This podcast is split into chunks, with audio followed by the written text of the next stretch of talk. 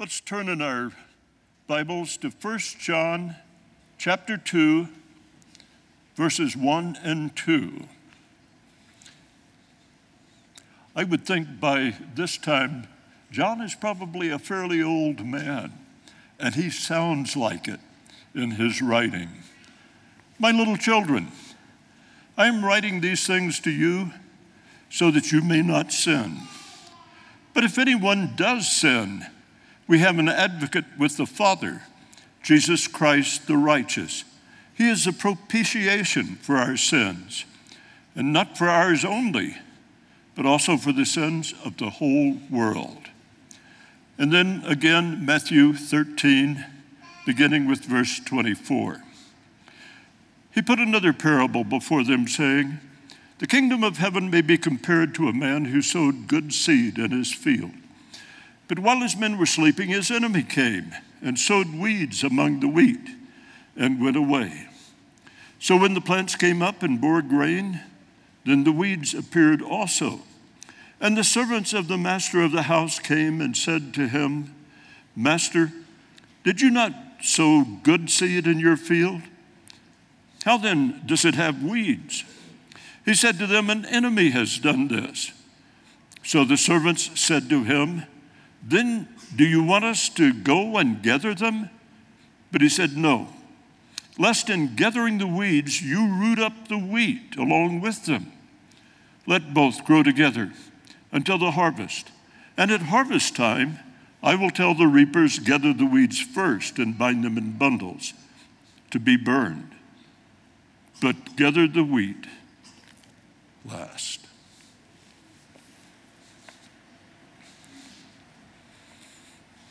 Grace be unto you and peace from God our Father, our Lord and Savior, Jesus Christ. Amen. Last Sunday we began talking about questions your mother asked. And certainly one of the questions my mother asked me was, "What in the name of God are you doing?" Usually in the very middle of some ill-advised project. Every once in a while, one of our children will mention something that they did while they were a child or while they was a teenager. And I'm so thankful that I didn't know about it at the time. They weren't particularly secretive, but sometimes they did things that they figured that we would be happier not knowing about. And let me tell you, they were certainly right. Yeah, I did some of those things too. And I failed to tell my parents about them. Usually, unfortunately, in my case, someplace right about the middle of when I was doing something, my mother would show up. And she would say, "What in the name of God are you doing?" Let me tell you, what this world needs is a handbook or an app of mother-satisfying answers. How many times when God goes into his mother mode, does he want to ask that same question of his people, of his church? From its very beginning, as a Jewish group, all the way until now, when the church is developing south of the equator in Africa and South America, and in Asia. How many times has God wanted to ask that question of his people? After all, the Crusades were organized by the Western Church, and they sought to retake Jerusalem from the Muslims. But along the way, they discovered the economic advantage of a little purloin, a little grabbing what they could for the sake of Christ. In fact, it wasn't just the Muslims that felt the edge of their sword, but the Eastern Christians too. And it was the Christian church that came up with the idea of the Inquisition. And I guess the bumper sticker in those days could be, "Burn a heretic for Jesus." Even the Reformation, which was certainly not only good but necessary for the church, led to the 30 Years' War. And there was Western Christian against Western Christian. And they demonstrated that they could burn and purloin right along with the very worst of them. How many times do you think that God cringed as he watched his church?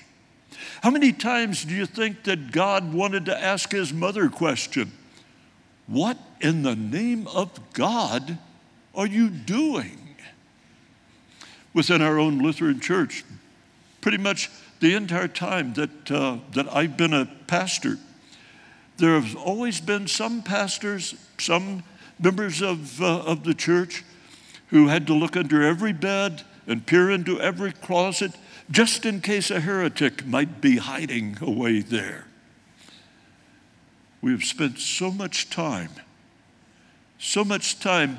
making sure that somebody doesn't do something wrong. Notice it's somebody, not me, somebody doing something wrong. Sam Nafsker, who probably knows more about the Lutheran Church Missouri Synod than God does, said at one point, "We spend more time making sure that people who shouldn't get communion don't get it. Then we spend time making sure that people who need our Lord's sacrament, who need our Lord's communion, do receive it." Jesus told a little story, just like I told a little story to the kids. It was a farming story. He talked about a man who was planting seed in his field. Our translation says wheat, so that we understand that it's not a row crop with plenty of space in between. And an enemy sows wheat in the field. And as the crops come up, it's obvious that some of those plants really, truly don't belong there. And of course, the farm workers say, "Hey, we got to take care of this. Let's get in there and let's jerk those things up." Yeah. And the owner of the field says, wait. In your exuberance to get the weeds out, you are going to do more damage to the good crop. You and your big flat feet are just going to stomp it right into oblivion. Yeah, we always want to get in there and take care of the problems. Our hands itch to jerk the weeds out. And in those times, I hear God's mother voice saying to me, and I can't speak for you, but saying to me, "What in the name of God are you doing?" Does Jesus say anything goes? It doesn't make any difference? Of course not. Many, many, many times, Jesus called people of his day up short and spoke to them sharply. Take, for example, his own disciples. His own disciples were shooing away the mothers who were trying to bring their children, Luke says their infants, to Jesus for his blessing. Yeah, go away. Jesus is only interested in big people, not a little short people. And Jesus spoke very sharply to them. Or can you imagine our sweet Jesus going into the temple compound and slamming over the tables, driving out the money changers? Because they had made salvation a commercial enterprise. And the scribes and Pharisees he spoke to, especially when they were getting in the way of his message of grace and hope and mercy. And yet, Jesus always seemed to find time for the poor, stumbling soul who really needed to hear the word of God's mercy. The Samaritan woman by the well, whose morals were not exemplary, he had time for her. The centurion who was worried about his slave, Jesus had time for him. Jesus had time to die on the cross for a bunch of people who didn't deserve the time of day from God. Jesus had time for God's people.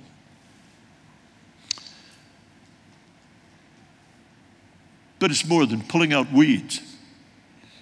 The parable was also talking about the good seed and protecting the good seed, the wheat that was coming up, so that it wouldn't be destroyed and damaged. And God's people today still have the same kind of responsibility. We have a responsibility to make sure that people in our community and throughout the world hear the message of God's grace. As Chris mentioned a while ago, this coming Saturday, we are going to, some members of one of our life group are going to have a thank you barbecue for the first responders in our area. And don't be surprised if you see a helicopter landing on our lawn. Simply to say thank you to people who have done things for us. And part of our responsibility as Christians is to support those things in our community which work for the best of the people of our community.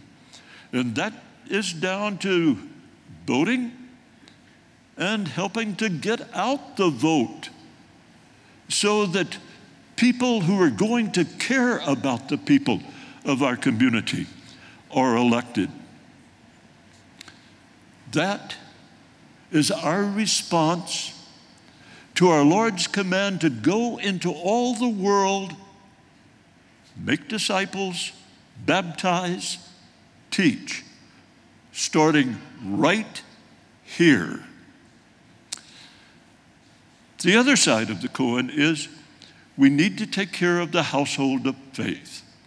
For all who join us to sing the songs of worship and praise, we need to stop and say a prayer for those people who are hurting, who are sick, who have special needs. We need to drop a note, write a letter, send an email to people that we know that need just a word of encouragement. I know that there is a whole network of people within this congregation that look after each other in the good sense of the word. Reminds me of a woman in my first civilian congregation who had cancer. And a member of the congregation called her at 7:00 in the morning and said, "Are you up? Are you okay? Do you need anything? Can I run to the store for you?" We need to be aware of each other's needs. We need to be willing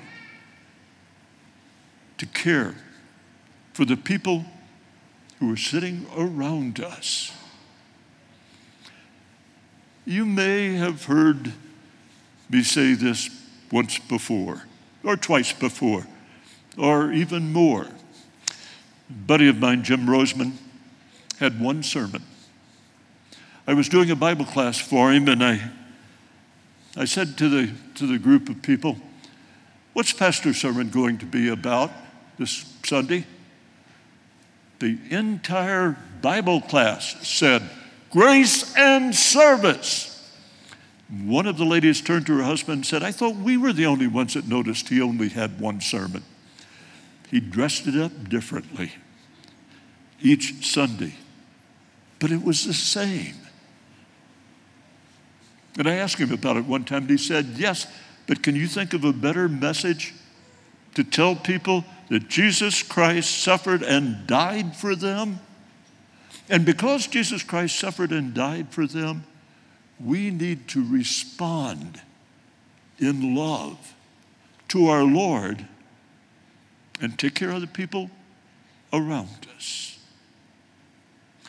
Jesus Christ did suffer and die for you and for me. God created us in His image. And when the people of our community look at us, they should see the reflection of God in everything that we do. So what in the name of God are you doing?